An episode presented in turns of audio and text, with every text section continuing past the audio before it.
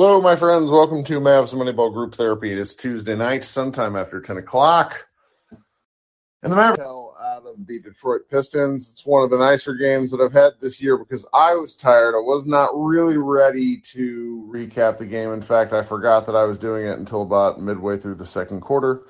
Then had to go rewatch and catch up because that's just, you know, part of what recapping a game is about. And then what I figured is that there's just not much to take away from this game. The Mavericks beat a very bad team, and they beat that very bad team like that team was very bad. So it's really nice.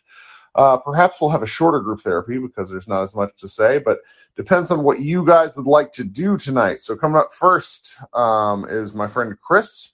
As always, guys, remember when I bring you up on stage, it insta-mutes you. So you need to unmute yourself, and we will hear your takes and then head on with our evening. Chris, what's up? Hey, Kirk, how's it going? You know, I'm tired. It has been it has been a day where like this is a stupid thing, but like I have a big, dumb, goofy dog that I love to death who threw up at like 3 a.m. And so it's just that this day feels like 6 weeks long. So how's your day going? Oh, and I got a flashback to dog throw up or dog dookie. Yeah, the Sixers game, right, when it went really late, I was ready to go to bed. You know, it's like 12:30, and I like stepped into a big pile of diarrhea dookie like 12:30 at night. It took me forever to clean that off my flip-flops, but – anyway, going to this game, the first 6 minutes of the game seemed like, oh, no, not again against a bad team.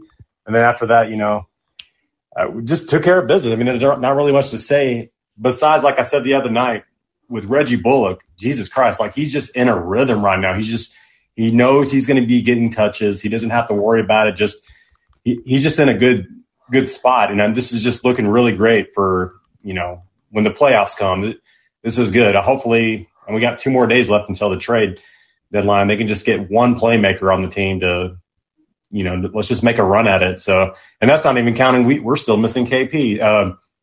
I'm like 99% sure they're not trading KP by the deadline. But is there any reason why he's still like out this long? I mean, is that injury against the Pacers? And when he went out with the sore knee, bone bruise or whatever, it didn't seemed like it was pretty bad to me. I don't know what's going on right now. Well, Kendrick Nunn of the Lakers has missed 4 months with the bone bruise, if you want to know what the darkest timeline looks like.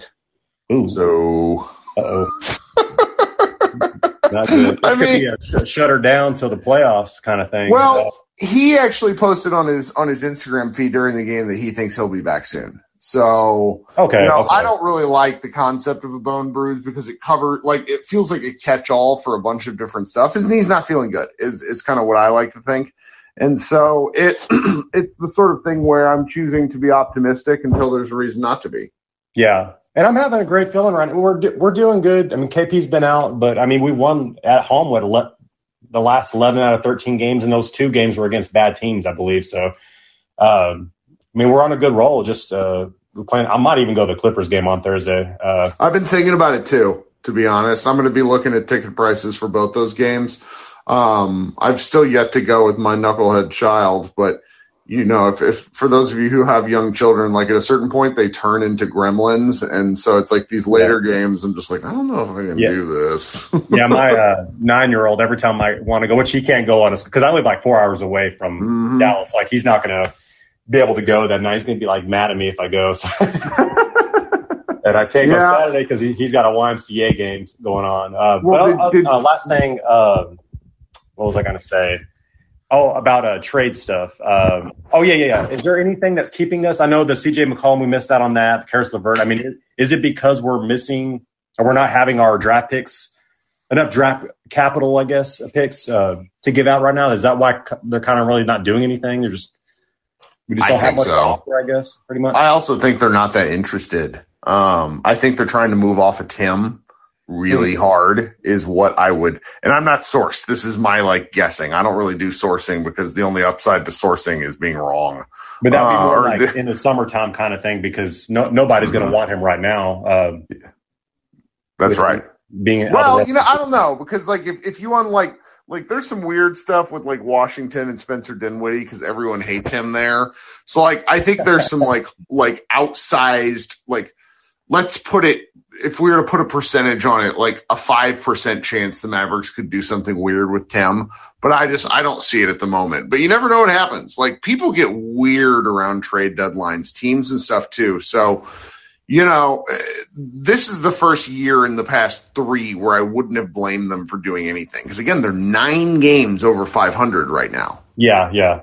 And lastly, in your opinion, I know I kind of think too far ahead, but I really feel we're just locked into this fourth, you know, worst case scenario, 6 spot, you know, 4 through 6. You know, Minnesota just keeps winning. It's like, right. They're going on a 5-game deficit right now. Do you think, would it be a bad thing if we go against the Jazz? I mean, I know Ingles is out this season, but I don't think it'd be a bad thing because, in my opinion, the way the modern game favors offensive players over defensive ones.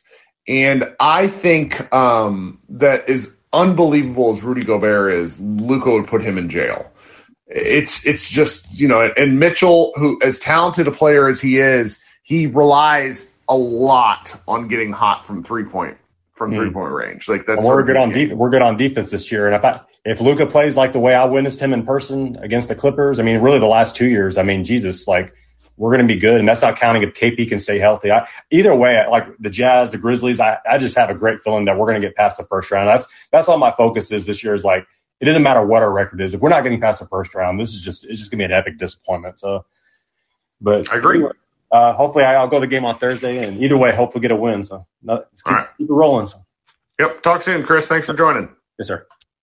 So I do recommend everyone go try to find the clip. Worldwide Wob had it of one of the Morris brothers, whichever one's on the Clippers, just cheap shotting the shit out of Ja Morant.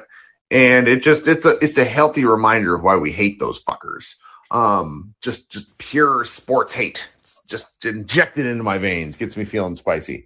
Wow. Okay. We have a lot of people. So coming up next, Jordan. Haven't seen you in here, Jordan. Oh, no, I haven't seen you in a while, Jordan. How are you? Hit that unmute button on the main page. So we'll see if it actually lets you do it, because some people that the app needs to be updated. So we'll see how it goes. Okay. Jordan will bring you back on if you're able to figure it out. Grayson, what's up? Can't have 2 straight listeners not knowing how to hit unmute. There we go. Hey. I'm here. Sorry, Kirk. How's it going? Oh, you know, I have a lot of, like, scrambled thoughts from tonight because, you know, they just beat a bad team. So I was sad that we didn't get to see Cade because I was kind of looking forward to this game for that. I haven't gotten to watch him much this year. To be honest with you, before you said his name, I kind of forgot Tim Hardaway Jr. existed because of how well Reggie's played. Shooting 44.5% from 3 his last 5 games. Really like what I'm seeing from Reggie. But you think they'll move on from Timmy at the deadline? No, I think that they're trying to move on from Timmy at the deadline.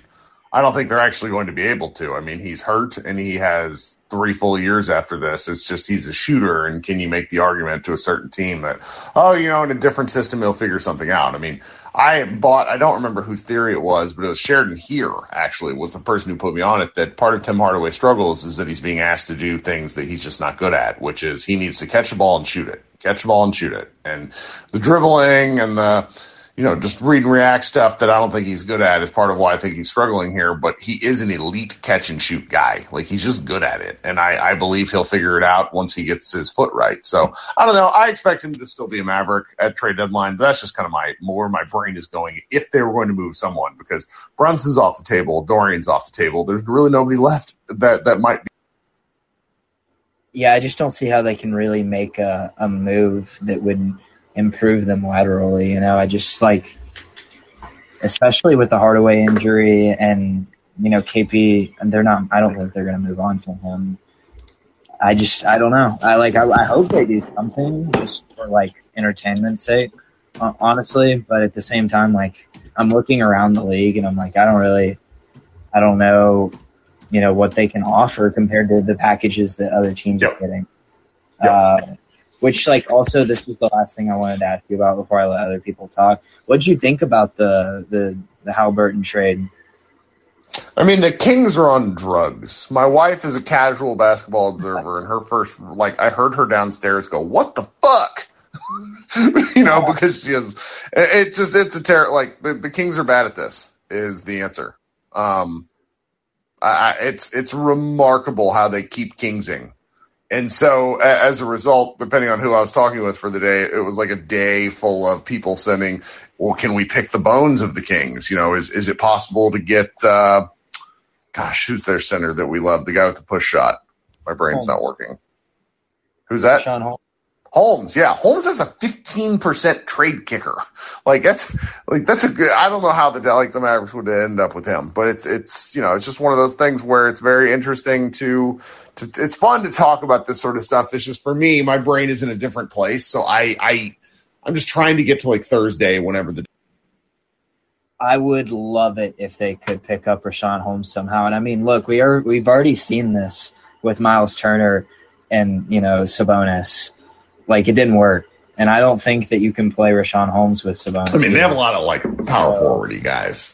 Like, Harrison Barnes is arguably a power forward, depending on what you think. Another guy I would love to see return to the Mavs. God, that'd be funny. Anyway, yeah, I'll let someone else talk now. Sure thing, buddy. Thanks for hanging out. All right. Coming up next, we have a new listener. How are we doing, Mr. Mohit? Mohit, tell me how to say your name when you unmute, because I hate butchering names. Give you a second here, because it's the first time. When you're on the main page away from the chat, you want to hit the mute button down there at the bottom, and it will allow you to come up here on stage and speak. Maybe not. All right. Come back if you can figure it out a little later. Coming up next, Brad, what's up, buddy? It's been a while. Man, the new update is struggling. Doing? Hey, buddy. Welcome. Oh, yeah. Thanks. So I was just talking to my buddies earlier today. I think, how is now not the time to sell high on Brunson when we can't, right? Dollar for dollar, I think it makes it really hard. He makes like $1.8 million. Yeah. If he made anything like a first rounder, like let's say he was like a top 15 guy, and I don't know the numbers, but if he was in the fourth year of his rookie deal and was making like 5.5 or something like that, then because I can't remember what the scale is, then it's just easier to move, because otherwise you're basically having to figure out a good player and then the Mavericks attaching like bad salary. And at the moment, I don't think the Mavericks have any like expiring bad salary. Like, they have some bad salary, but it's like, do you want to send like Brunson, Maxi, and someone else away for another 12 to 4? That's the problem. Does that make sense? Yeah, I guess it's just frustrating because talk about like the ultimate tampering time, right? Like, he's unrestricted. you can easily say, hey, you know what? Like, let's be honest. Like, we're not most likely going to win a championship this year. Like, you know, you're not going to push us over the edge here. Like, we're going to trade you away. We really want to re-sign you in the offseason. Wink, wink. You go somewhere else for the rest of the year, and then, hey, surprise, we got like $20 million for you when you want to come back. Like, that's the problem. Mavericks don't have anything to offer because they're over the cap. So the only way they could keep him is because he's their dude already. Like, there's no way for them to go get him if he were to go elsewhere. Oh, they can't. Oh, okay. Well, I guess I didn't realize that. Because like, if you think, I don't know what the cap is. Like this is where Scott, CBA Mavs, is going to kill me tomorrow. But let's say the cap is $120 million. They have to pay next year. They have to pay Luka roughly $47 million. They have to pay. Oh, that's right. I forgot that kicked in. Yeah. Like, they are over the cap. I forgot this is a year. Four dudes. Yeah. It's hilarious. So okay, yeah, never mind. That ignores everything I've been thinking. I was like, oh, I forgot that Luka's extension kicked in. And that's okay. I get it. It's like, oh, Luka's going to be on the team. But I'm just like, oh God, Brunson's like playing so well, and it hurts because like he's like the only valuable trade asset I think that we really like realistically have. Yeah, and like we can't do anything with him. But I guess maybe. Better than watching Josh Richardson like being shopped to the Lakers for. He's shooting 40% from three. It makes me visibly angry when I go look at his basketball reference page because it's like this dude was force-fed shots and now he's hitting them. Ugh. Well, yeah, especially like, you know, 15 days ago when Bullock wasn't hitting shots and now all of a sudden he's decided he's going to make everything. And you're like, oh, okay, never mind. Now it's a great signing because you finally started hitting stuff. But yeah. Well, the Bullock stuff is interesting. So our guy Matt Phillips there in the chat wrote about this, and my theory. People don't like this theory, but I think it's accurate. I think Bullock is like a guy who needs to shoot like 8+ threes a game. And if you go look at his box score, he just goes months where he's shooting like 3 and 4. So unless he hits like the first two, he's not hitting anything. You there? It got muted all of a sudden, Brad. Oh yeah. Yeah. There we go. No, I'm saying I don't think that's very surprising though. Like for a shoot, like he is a shooter. Like he needs to touch the ball and play. And so I think that it's just like Tim. Like sometimes, obviously Bullock's been more consistent as of late, but you need to be able to shoot the ball, get the feel, get that repetition, and it's obviously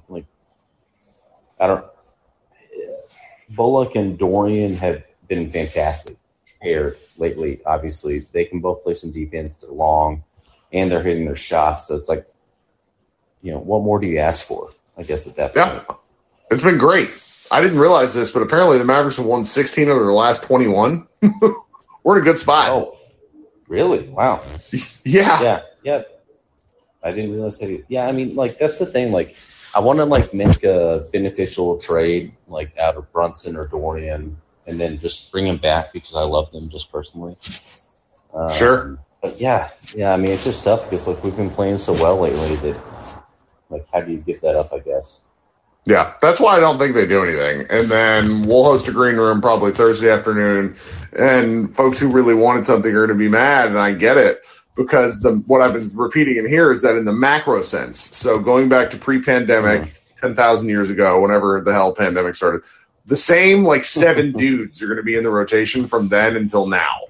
And that is wild to me. But right now, over the last 30 games, I can make the argument of, well, this is why you keep these guys together. Because look how good they're playing. Well, I'll tell you the most realistic thing I expect to happen before the deadline is we extend Dwight Powell. I would extend him. Pay a 37-year extension for Dwight Powell. I love it. His statue actually is built before Dirk's. Before Dirk's, that's a great. That's a great take, Brad. Thank you for this. It'll be him getting hit in the face for sure, without a doubt. Well, thanks for hanging out with us tonight. Yeah, man. Yeah. Talk soon. Have a good one. All right. All right, who else we got? Patrick, you've been waiting a while. What's going on? How's it going, Kirk? It is going. Yeah, it's been a while. I've been listening, but haven't really had the opportunity to stop in and talk. But it's an objectively good profile photo you have there. Yeah, it's a smoking Boban. Gotta love it. It's a good win. It was kind of weird, after dropping those 2 games against bad teams last week, and coming off a good high where we, beat the Sixers, and just glad to see that, everything kept rolling the way it needs to. 'Cause they got 2 tough games coming up, even with the Clippers being without their 2 stars. They have a lot of role players and maybe too many. Yeah.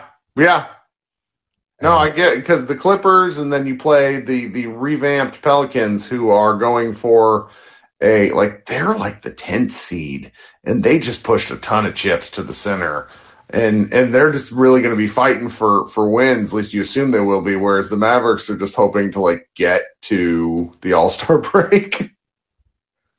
Yeah, that's pretty much I don't know. This is where we're at, right? Where we have to win that, that playoff series. That's how we'll see really what happens. Yep. Like you said, if the Mavs don't make any trades or do anything, and they go out in the first round, then we really have problems. And we'll see. But hopefully, the way it's been trending, Luka. If you have a Luka, you have as good of a shot even without anything, which we're fortunate to have. Just watching the stuff that he does. Like how stupidly good was he tonight? I mean, he didn't even he shot 9 of 18, but like in the first quarter he was just kind of goofy. And then he's just like, okay, I'm going to kill all of you at basketball now. And the game was over. It's great. Yeah, it was just nice to see him finally do that stuff that we've been waiting, you know, as he's kind of gotten more in shape along the way, like driving to the rim. Mm-hmm. You know, you just drive to the rim, you're going to get foul calls. I mean, hopefully. Well, I was explicit. I do a lot of in-game tweeting, and I was explicitly like looking for white people dancing GIFs. And some of the stuff he's like doing on the perimeter, like spin moves and random stuff, just to like free himself, is genuinely unorthodox compared to how a lot of guys get open. And he looks light on his feet. It's great. Really like watching him right now. Yeah, it's like I said, it's sensational. You know, I didn't get to see Dirk in his early years, you know, because I was too young at that time. Are you a youth? Disgusting. No, I understand, because Dirk, like, you put Dirk in a box. Pre-2004 Dirk was a different cat than the guy who even made the finals in 2006. Like, his athleticism was wild. So I know what you mean. It's nice to see him move like this. That's why I want, like, an explosive Luka is, number one, really fun, which is kind of my like modus operandi. Oh, no, what's the right way? I can't even say that word correctly. That's what I hope for, is like Luka just being nuts, and everything after that is a bit of a bonus. And so, you know, I'm looking forward to the year when he shows up in shape. Maybe it'll be next year, and he just goes on like an 82 game war path and basically says, "Hey, here I'm a top 5 NBA player." It's gonna be fun. Yeah, for sure. Well, thankfully, Twitter wasn't really around, you know, in 2006, so I can fire off my hot Eric Dampier takes. Did you see the video of Eric Dampier Jr.?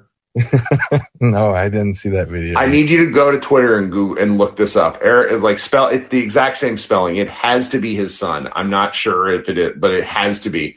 He is a 6'5" sixth grade point guard. It looked like an unfair, like an NBA 2K create a player happened. It's one of the wildest videos I've seen, where it's like, you know, you see all these like high school tapes of dudes doing crazy stuff, but it's like a sixth grader where he's just like running down the floor dominating. It was a riot. I highly recommend going to look this up, or someone post it in the chat. Yeah, I'll definitely check that out. Well, I appreciate it, and I'll be going to the game on Thursday, so I can't wait to boo Marcus Morris every time he, you know, comes into the game. Damn right. All right, Patrick, you have fun in that game. Check back in after. Tell us how it was. For sure. All right. You too. Okay, coming up next, we have, let's try Mr. Mohit again. How are you, my friend? Hit that unmute button. We'll see if it'll let you talk. Can you hear me? There we go. Am I saying your name right? I feel shitty when I do that wrong. Yeah, no, that's perfect. How's it going tonight? Good. Fortunately, a couple of my points just got said. That's okay. But, see, the point of group therapy is to get this shit out so we don't tell our friends who don't care or our spouses who really don't care. Yes. I mean, the first thing I wanted to just point out was, like, it was really another, like, dominating game by Luka. Exactly what you said. That second quarter run, I feel like there was just, like, 3 or 4 possessions where he took the ball, kind of just found a seam, and then just like drove all the way to the basket and either like got a foul call or easy layup or something. And that just kind of ballooned our lead to like 15, and we never looked back. So that was just fun to watch. Yeah, I really like when he does like there are just moments in the game when it feels like he's playing a different sport than everyone else. Because, you know, you look back at the game flow, and there were points in that second quarter where it was like a 3-point game because they were playing that really bizarre, like, Burke-Brunson lineup, which is just an abomination before God, and I don't want to see anymore. But, you know, they're just like, they're trying to, like, save minutes, you know, protect guys. You don't want anybody to get hurt against the Pistons. And then Luka just comes back in, and the game's over. Great. Love it. Big fan. Another point I saw on Twitter, someone pointed this out. Trey Burke had more points than Jeremy Grant, so that's a nice little kicker when the trade deadline coming up. Every team in America and the universe and multiverse should want Trey Burke. Yeah, I mean, he's just as good as Jeremy Grant, right? I mean, his trade value must be through the roof. It's so funny. I had somebody message me during this because apparently Harp said on the broadcast that Trey Burke is a special player. Like, Trey Burke is one of the best 500 basketball players on planet Earth.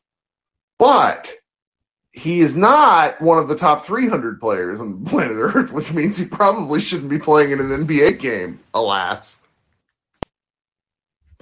Yeah, the last thing, there was a couple of players that had some minutes today that usually don't get some. And some of them look good, but a couple of them I feel just made me want to not see any more of them. Who? Theo Pinson's 2 3-pointers just looked so awkward. Like, they had no chance of going in. Kind of felt bad because I really wanted them to because the whole team loves him, but yikes. That was really bad. Yeah, he is a gosh, I'm trying to think.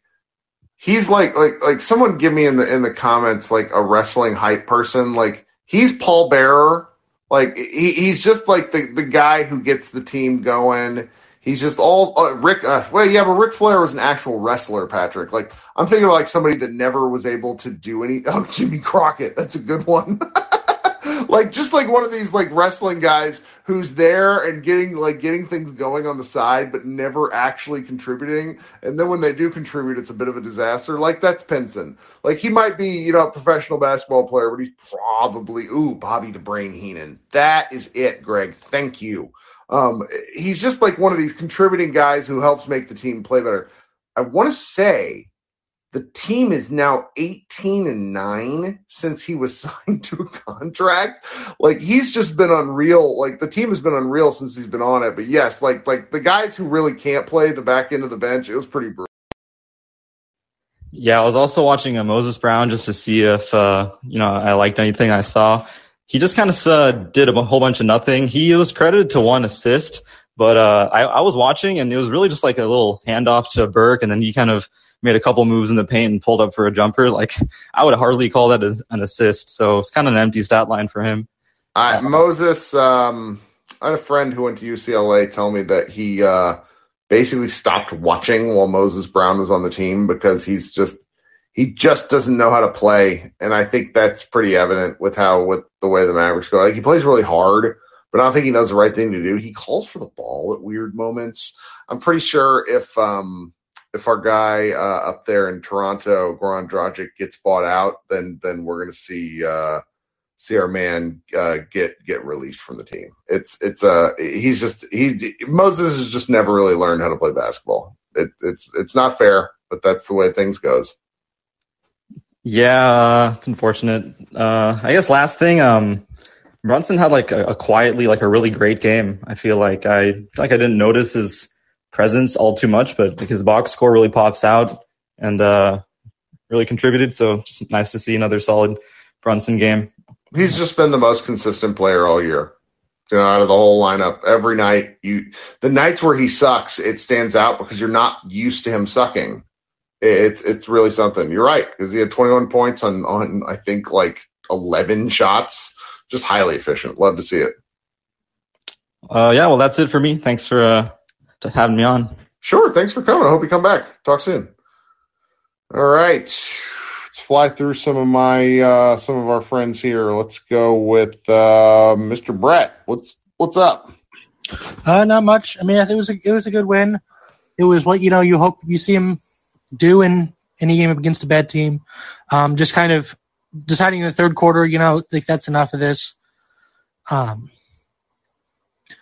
I mean, like I've avoided talking about trades and stuff the whole season, but I do have one trade that I do wonder what the cost would be.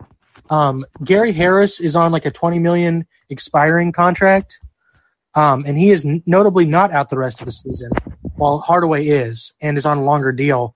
And so that's the kind of trade where you wonder, if it gets to the deadline, and there's not someone else who wants Harris, what do the Mavericks have to give up along with Hardaway, to get them to take that contract? Interesting. I mean, because besides, like Harris is also injured. He is like clearly past his prime. He is not the player he was like 3 or 4 years ago. But and obviously like that deal is he's overpaid, but on an expiring it does not matter at all. Yeah. And so that's the kind of thing is it's like to me I would prefer that because then obviously like you know you get rid of that contract, you know you get a player who is you know a helpful bench player, you know someone who can you know play solid defense, you know hit shots, you know play like he's not a playmaker but he can you know handle the ball off the bench in you know 20-25 minutes. But like I was just going like looking at what players have salary that could match you know in that kind of trade and most of the other players are like Buddy Hield or whatever, where it's the same thing where you're basically just trading two equally like pretty bad contracts. Mm-hmm. The salary stuff in the NBA is going to become more of a challenge, particularly after the next TV deal where just these disparities between dudes become even larger. It makes me wonder if in the next CBA they will work on something to where in-season trades, the percentages might be different. I want to say, and I could be wrong, but I feel like you have to be within 10% of salaries whenever you're making trades. It's some like number that becomes increasingly hard to get to when you have huge salaries. It's I think like 125%. Yeah. But that's still salary. Like yeah. When you got a guy like Brunson who makes $1.5 million and a guy like Tim who makes $16 million, it just becomes a pain in the ass because you don't have guys. Tim doesn't make $16 million anymore. He makes $21 million. But it goes down. Yeah, right? But it's like that's kind of where I'm getting at, where it's like you no longer like there's very few guys. So it's like we keep talking about the trade exception that was created by the Richardson trade. Like no one makes that. No one makes $10 million. Like it's guys who make like 2 to 4, or guys who make 18 plus. It's annoying. Yeah, I mean, yeah. So I like if I had to say like you know 3 players who I think are relatively gettable who could help the Mavs, I would say like Harris, like Holmes, who you talked about, and Mike Muscala. Like Muscala is going to be someone who's probably going to get picked up by a better team, like given his skill set and the fact that he's on such a cheap deal that you could like most teams could just absorb him into a trade exception without even having to like match salary. Uh-huh. Yeah, but I don't know. I mean, like I do hope that they trade Hardaway. I mean, like, well, do you know, is he out for, like, when they say he's out for the season, do they mean the playoffs as well? Well, okay, so it's like that, it's that metatarsal injury, and Maverick, and I want to say it's, who was it? Roddy Bobois had an injury like this. I want to say Des Bryant had an article had one like this. It's difficult because like all feet things come down to like blood flow and like it's just so difficult. So I want to say the Mavericks have not ruled him out for the season, but they're kind of not saying that he's going to be back. Yeah, I mean it's the kind of thing that like optimistically, you know, if you're in the second round or something, like maybe he could come back at that point, but it's not something you want to like bank on.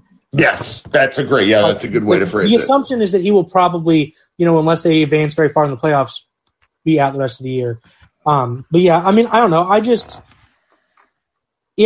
don't know. I, as you said, I think you're right that like some fans will be angry when they do nothing, at the deadline. But I think that, I mean, you know, the wise fan was already angry at them for doing nothing, you know, and that like because of that previous doing nothing, that's what, you know, that's why they're not in a position where they can. Like they can't even like they couldn't even make like a you know like a stupid move if they wanted to. Like they don't even have like bad moves available to them. Like not really. Oh, I get it. I get it entirely. Yeah, I don't know. I mean, I just the last month or so of watching the Mavs has been really fun. In a way that like you know the first month or so was not, even when they were like doing relatively well record wise. But I mean, the last couple of weeks, like the team has been really enjoyable to watch. Especially like a large percentage of that is Luka, you know, being back to you know an MVP level. Yeah, and it's like MVP level kind of feels like an understatement with how ridiculous he's been. But, it's great. I love it. It's been fun to watch.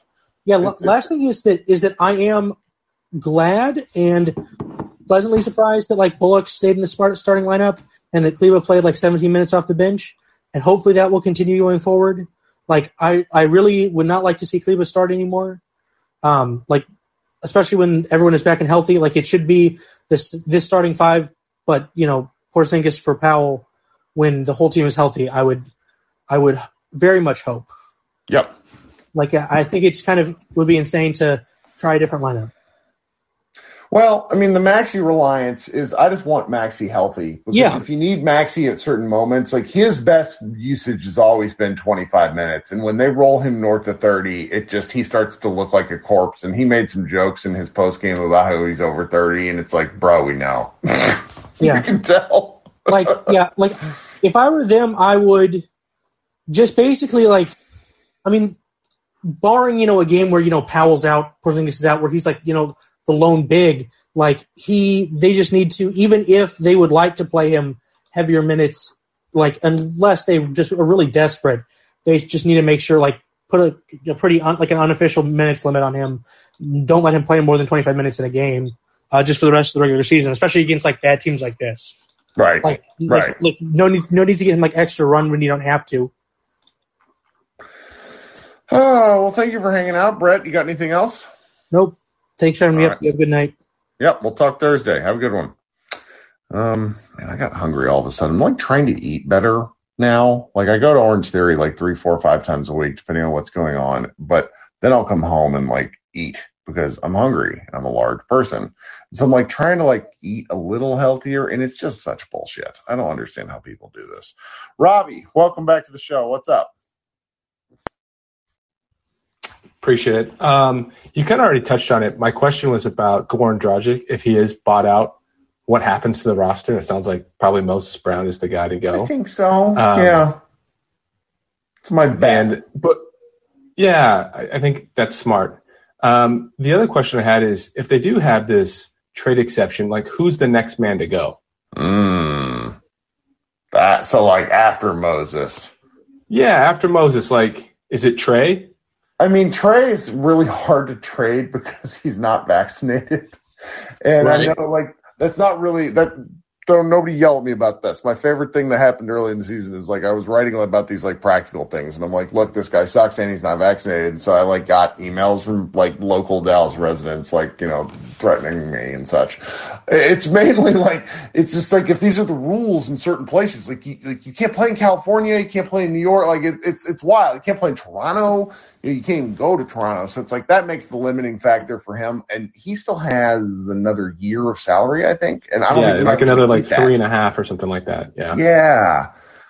Gosh, do they have anybody left that's like, you know, I just maybe like I think Boban, but I don't think they would do anything with Boban. They can't sacrifice Boban with Luka's guy. I mean, right. And plus, he's a vibes dude. It's difficult. That's a good question. Like, so that's my question. Like, okay, I kind of get Moses being the guy because he's got like maybe partial guarantee next year, and you get Goran in. But like, if they do get to use that trade exception, which I think if they're going to make any sort of moves, that's maybe the one that's most viable, and that's still a low probability. So, but like, what then? Like, how do they shake what they're shaking from the roster to kind of make this happen without eating more dead cap space like they've already done? I don't really think – I mean, I think that's part of what makes this also difficult because, you know, I made the comment that Mark Cuban handed Nico Harrison a hand grenade. You know, it's like an end of shot clock, figure this out type thing. And I'm just like I'm scrolling through it. I mean, maybe Sterling Brown, who has been hurt a lot. I don't remember the length of his deal. I feel like that was a 2-year deal. That's something.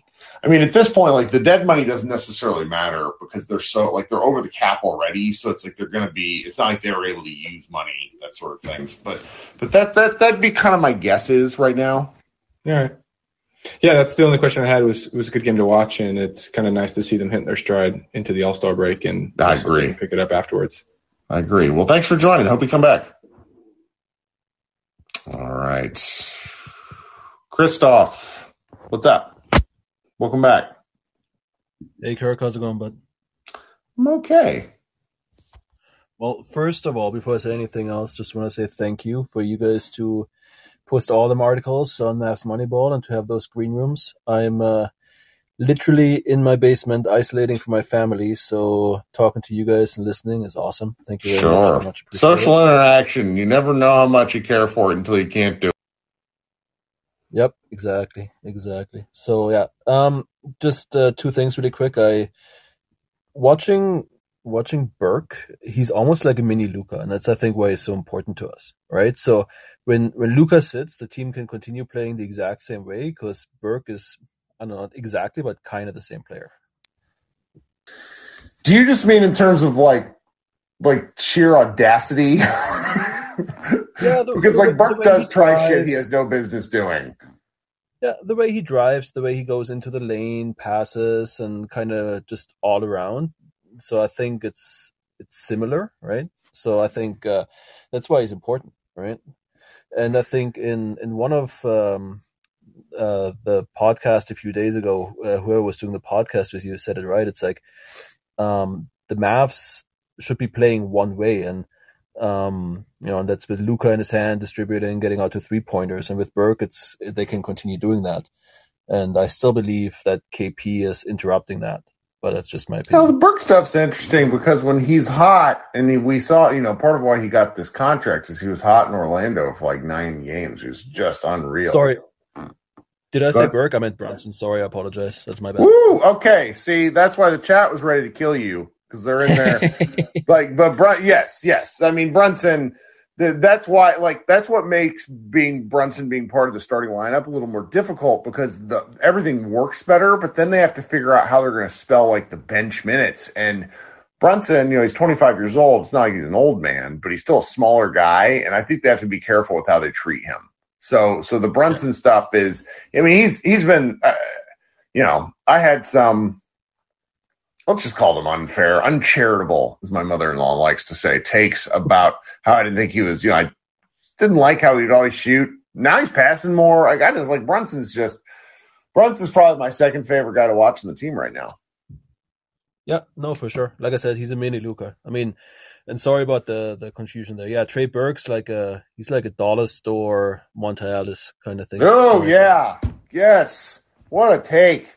Love that. Love me some Monta too, though. Just in special times. All right, we got anything else before we move on? That's it, though. Thanks again, bud. Thanks for everybody. Thanks to everybody else as well. Appreciate it. Mm-hmm. Yep. All right. Last but not least, Jim, you're gonna take us out. What's up? All right, man. How you doing? You gonna make it? I got 2 real things that really haven't touched on. They may be a little bit late to the party, but I kind of want to just give some love to Jason Kidd. I wanted to come on a few weeks ago and really give this take, but just schedule wasn't working. But because I'm on the left coast over there, so it's really late and weird. So, but East Coast, sorry. But he got a lot of heat right at the beginning of the year. I saw even on other podcasts and stuff took a lot of heat for that leadership team thing and the leadership council and I even heard one local podcast. Really just telling me, basically calling him stupid if you don't know who the leaders are on your team. And of course, I'm sitting there thinking, okay, I guess Nick Saban's the dumbest coach ever because he's always had a leadership council. Right. And every team that I've ever been on, there were captains. And, when I was on team, my coach met with us regularly. He asked our opinion on things, and every organization I've been a part of, when I was just regular level executive, there was always a senior leadership team. I have a senior leadership team in my organization now. It's me and a couple other people, that are on that staff. And I've noticed in a lot of the reading that I've done as well, trying to lead young millennials, and then Gen Z coming up as well, is you have to make them understand that their opinion matters. And they just came out of a highly micromanaged situation. And the thing you get, I think people discount that as much because when you come in as a new leader in an organization, you really have to differentiate yourself from what was there before that was not working. And yet in their situation, they're trying to achieve some of the same goals. And some of the things that Rick was trying to do are not bad. Just the way he was going about them were bad. And if he's going to gain the voice of the team and the trust of the team, he has to go a different way. And really, that's what I think he did a great job of with the leadership council. And I think It was crucial when he listened to them and played all 15 players in that first game. I mean, nobody really cares. It's the first game. It's out of the chute. But what he told them was, your voice matters. And I think that's where he really started to gain the team. And I think people are not – they're talking about how different he is now, but I think he's having to be compared to what he was. So he's doing a great job coming off of Rick. You know, I think he's having to be this. And I think he's playing it just right now. And that's why we're seeing such good play out of him. The other thing I wanted to say was about Luka. And I went to the Magic game and then also watched the OKC game. And both those games are such low-effort games. I mean, Luka really didn't care, I don't think, in really either one of them, especially on defense in the OKC game. And I'm going to make a comparison. I'm not trying to criticize him. You know, I'm not trying to make anybody bad because he's awesome. But I saw it in the OKC game, and a comparison came to mind. There was one Lou Dort drove off the right wing, and he got a little bit on Luka, and Luka just stopped. And I don't see that very much in the NBA game. At least they continue on through and try to get a rebound or something. But he literally stopped, and I was like, "That just what are you doing?" And there was another play where Maxi's man screened him off.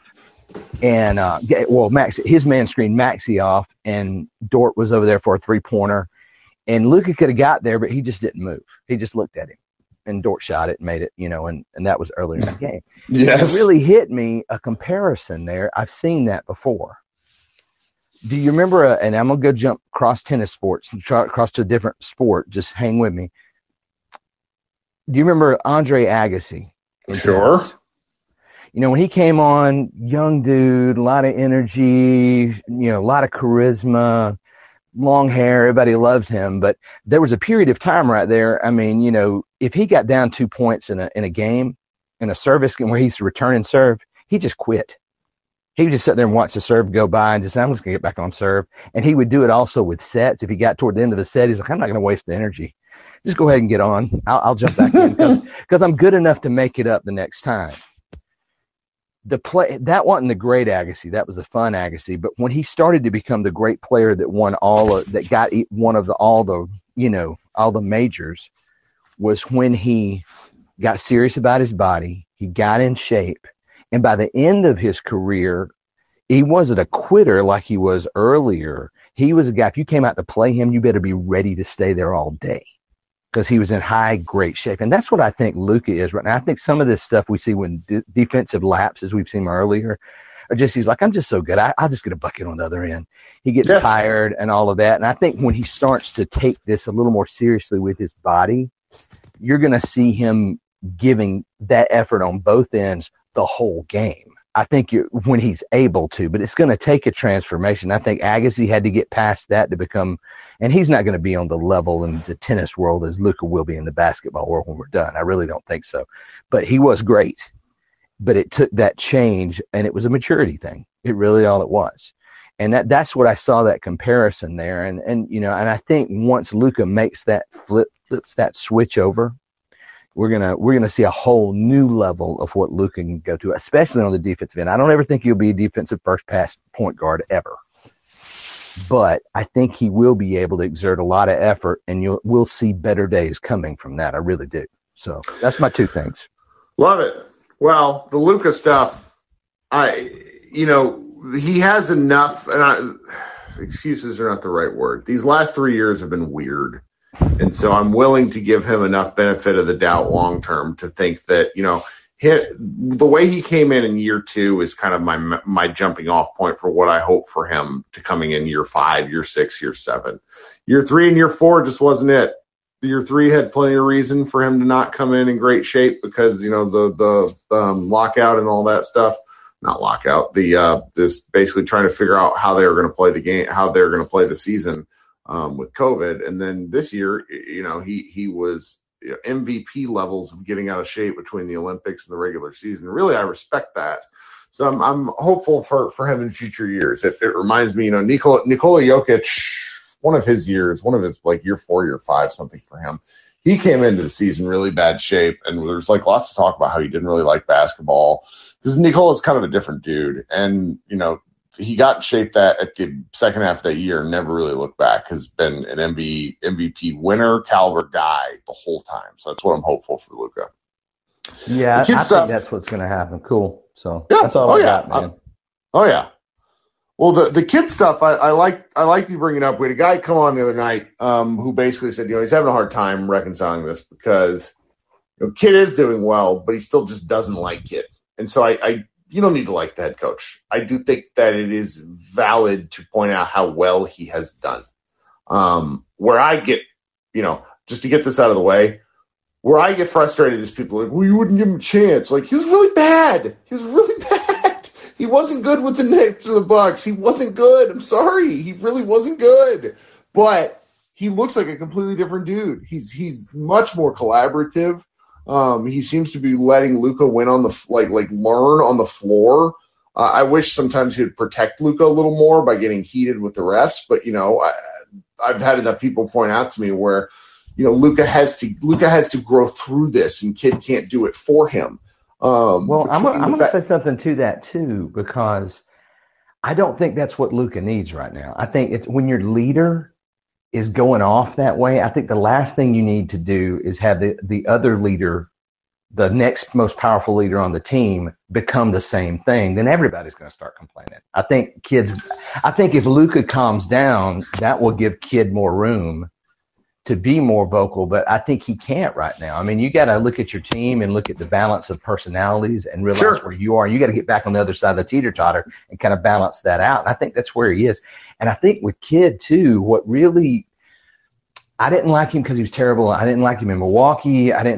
Brooklyn, and the whole trying to subvert management and all that. I thought it might be a train wreck. The one thing I thought about, though, is his penchant for he does learn and remake himself. I mean, when you talk about the years with the Mavericks, even as a player, for sure, shooter. I mean, doggone it. I mean, I got to give him that. He saw where the way the wind was blowing. He said, "Look, I'm going to have to do this," so he did it. So he's exhibited that ability before, and I think that may be what we're seeing now. He's gone a couple places. He's got fallen on his face, and this ain't going to work. I'm going to have to remake myself, and so he did. Yeah.